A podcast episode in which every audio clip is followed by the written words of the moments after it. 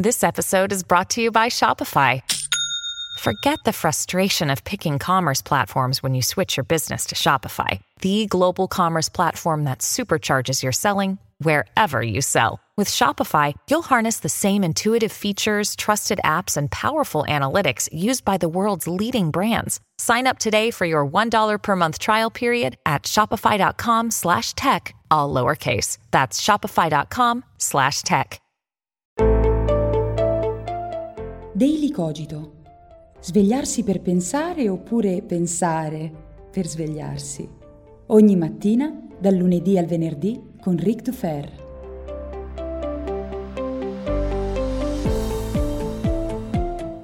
Ben svegliati e bentornati qui su Daily Cogito al primo giorno della Seneca Week, ovvero la settimana che Daily Cogito dedica a Seneca, questo gigante dell'antichità, forse il più grande pensatore di epoca romana, il più grande fra gli stoici e uno dei più contemporanei fra gli antichi. Che senso ha la Seneca Week? Eh, beh, ha un senso molto preciso farvi vivere meglio, permetterci, anzi darci l'occasione di incontrare idee, pensieri, ma anche situazioni biografiche vissute ed espresse da Seneca che ci permettono di avere qualche indizio in più su quella questione straordinariamente vasta che la filosofia mai riuscirà a risolvere del tutto, ma su cui può darci qualche indizio, ovvero come faccio a vivere un po' più felice, un po' più sereno, come posso fare della mia vita quello che voglio, quello che desidero, in mezzo a questo trambusto. E a maggior ragione in un'epoca così frenetica, così frastagliata di impegni, agende, comunicazioni, dati, social network, persone e chiacchiere, ancora più a fondo Seneca può fornirci strumenti per discernere nella confusione quelle che sono le informazioni giuste per essere quello che vogliamo essere, per, dicendola niccianamente, diventare ciò che siamo. Ogni puntata della Seneca Week partirà da una citazione tratta da una delle grandi opere, sia quelle filosofiche che quelle politiche, sia le tragedie che i trattati o le lettere e quant'altro. Ovviamente come sempre io non seguirò un metodo perché non c'è una scaletta a priori, io non ho pianificato di cosa parlerò domani, dopodomani, ma mi lascerò trascinare anche dai vostri commenti, dalle vostre richieste, dagli interessi che ogni giorno emergeranno eh, durante la mia esistenza. Eh, perché lo stoicismo è mettersi in ascolto del mondo che cambia e chiunque pianifica troppo strettamente la propria vita è destinato alla distruzione. Passiamo ora alla citazione da cui proveremo ad aprire un ragionamento. È tratto dalla bellissima opera La costanza del saggio e poi cercheremo di capire cosa intende Seneca per costanza. Leggiamo quanto segue. Perché dunque non credere che questa fermezza d'animo competa al saggio, quando ti è possibile constatare la stessa cosa in altri, sebbene dettata da motivo diverso? Quale medico se la prende con un frenetico? Quale si offende degli insulti di un febbricitante al quale ha proibito l'acqua fredda? Il saggio ha verso tutti quelle disposizioni che il medico ha verso i suoi pazienti, dei quali non disdegna di toccare le vergogne, se hanno bisogno di cure, o di osservare le deiezioni e gli escrementi, o di subire le escandescenze quando li prende la furia del delirio. Il saggio sa che tutti costoro, che incedono in toga e porpora, hanno soltanto la cera della salute e non li considera altro che degli ammalati che non sanno controllarsi. Perciò non si irrita nemmeno se, in forza della malattia, sono trascesi ad offendere il medico e con la stessa indifferenza con cui non dà peso ai loro elogi, non lo dà alle loro mancanze di rispetto. Il saggio, insomma, rifugge da quelle che sono le escandescenze, gli insulti. E io ho voluto partire da qui perché forse questa è la cosa che in passato, e ancora oggi, Seneca mi ha trasmesso in maniera più forte, più eloquente, più utile. Perché vedete, io vengo da una storia familiare e sono stato cresciuto in un ambiente che dà molta importanza all'opinione degli altri. Eh, mia madre, mio padre eh, mi hanno mostrato che in realtà reagire alle provocazioni è una cosa eh, che si fa normalmente.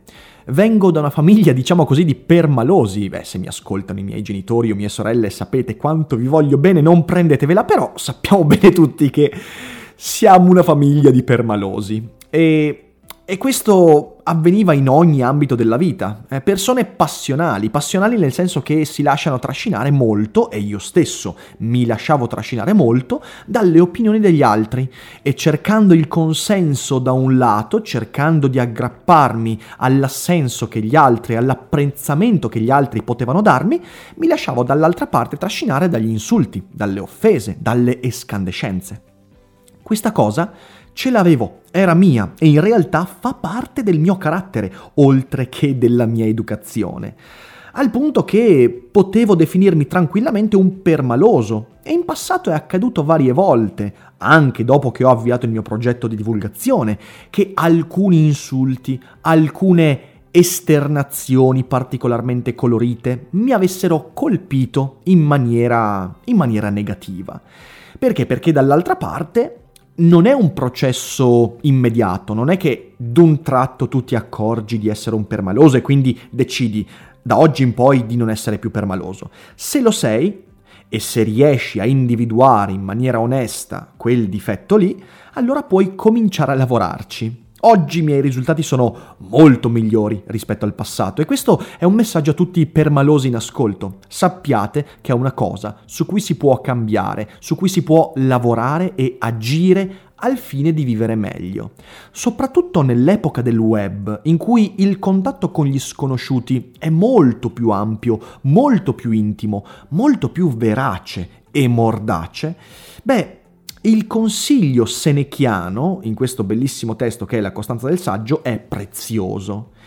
Il saggio tratta colui che impazzisce, colui che insulta, colui che offende, come il medico tratta il delirante. Mai il medico di fronte al delirante si offenderebbe o reagirebbe abbassandosi allo stesso livello. Il lavoro del saggio è quello di vedere colui che offende come qualcuno di ammalato, letteralmente ammalato. E in effetti provate a pensarci bene. Se ora io passeggiassi per la strada, sul marciapiede, e dall'altra parte della carreggiata uno sconosciuto mi urlasse A coglione! Perché io dovrei offendermi? Perché io dovrei prendermela, abbassarmi al suo livello e cercare e ingaggiare duello? Quella persona sta urlando un insulto insultando se stessa.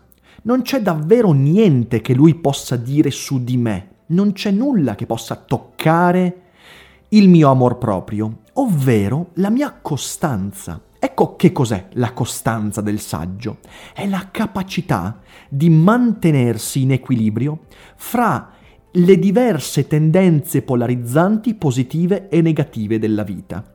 E questo è il segreto che Seneca ci indica in tutta la sua filosofia. Per evitare di cadere nella trappola degli insulti, delle offese, che da ogni dove ci piovono e appena uno mette il naso in un po' di popolarità, fidatevi, verrà inevitabilmente, invariabilmente colpito dalla fitta sassaiola dell'ingiuria, per evitare di cadere trappola dell'insulto, dell'offesa, dell'ingiuria, io devo lavorare prima di tutto sulle moine, sulle lusinghe, eh, sull'assenso, il consenso, sull'approvazione sull'idolatria, per dirla con una parola così importante per la nostra contemporaneità.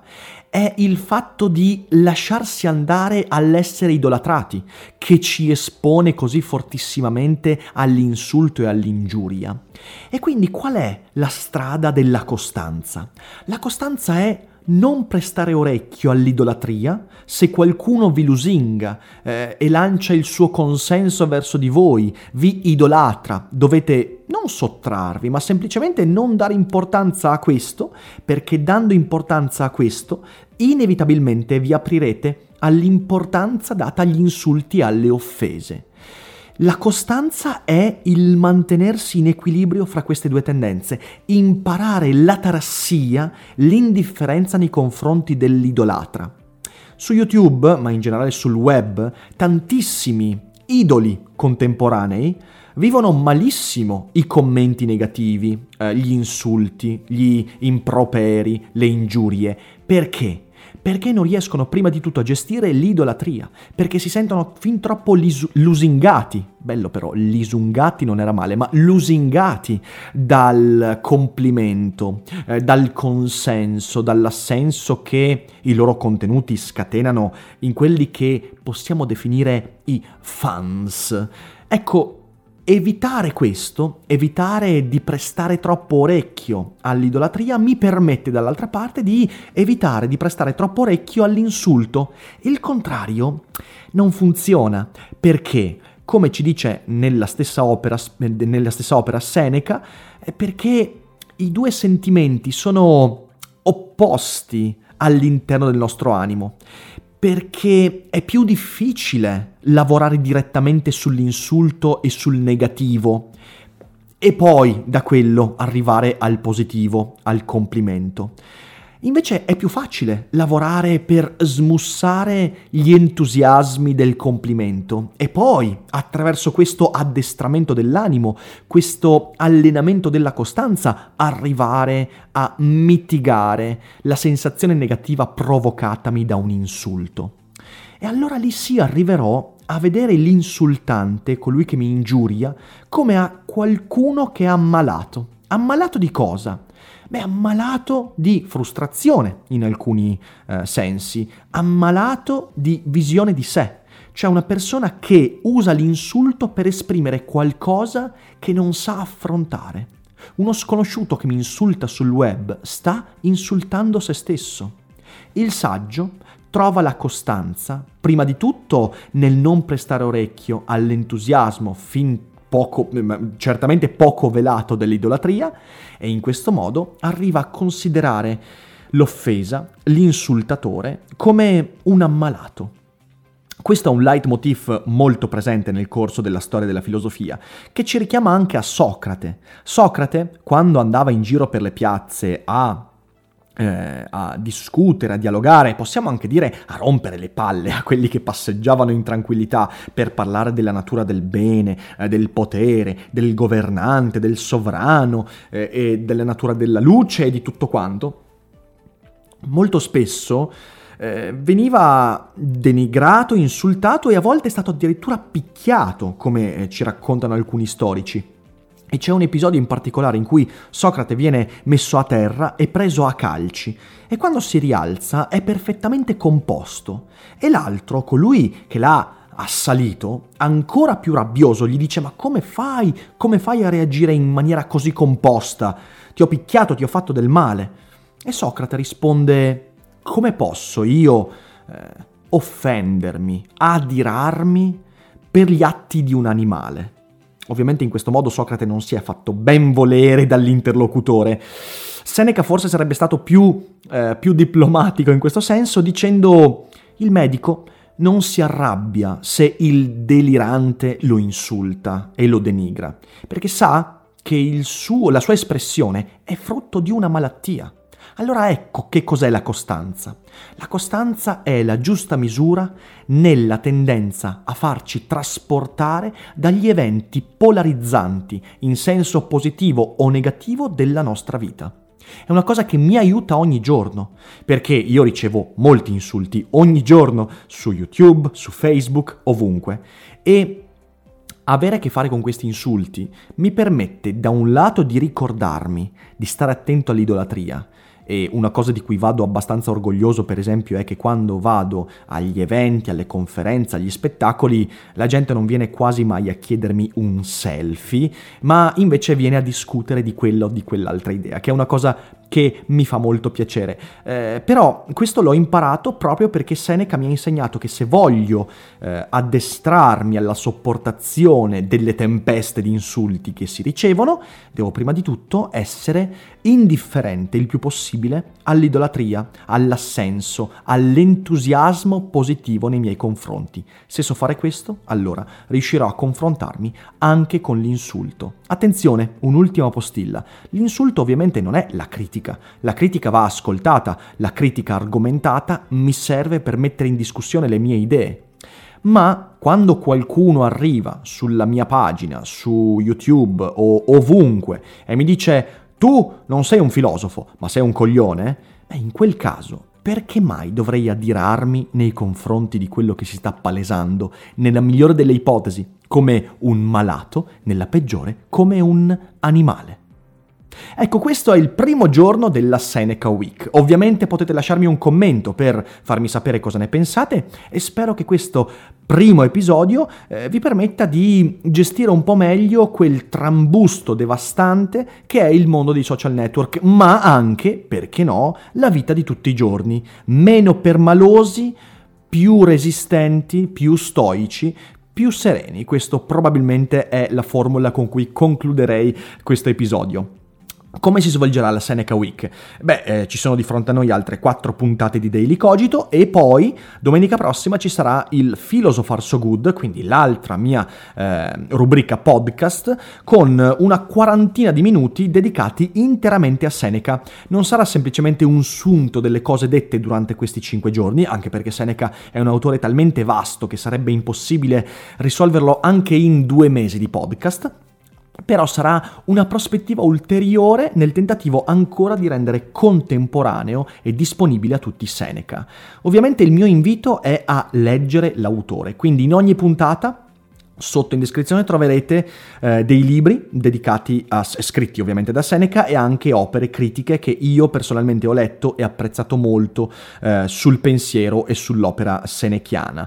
Eh, mi raccomando, se vorrete leggerli comprandoli, usate i link qui sotto perché mi starete dando una mano eh, con una piccola percentuale sull'acquisto, voi non spendete niente di più, ma il 10% pubblicitario di Amazon non resta ad Amazon ma va a me. Io con quei soldi acquisto ulteriori libri di cui parlarvi nei podcast, nei video e ovunque eh, nei luoghi del web. Quindi grazie in anticipo a chi acqu- acquisterà i libri eh, sotto qui. Troverete eh, l'edizione ehm, del pensiero occidentale Bonpiani con tutte le opere di Seneca, consigliatissimo, è un'opera meravigliosa, curatissima con un saggio, con, con dei saggi critici straordinari, però ci sono anche le opere singole se volete spendere meno e volete avere contezza di qualche opera singola. Scegliete voi. Io vi ringrazio per l'ascolto, vi abbraccio tutti, vi auguro un buon inizio di settimana e viva Seneca e viva Daily Cogito e ricordatevi come sempre che non è tutto noia, ciò che pensa.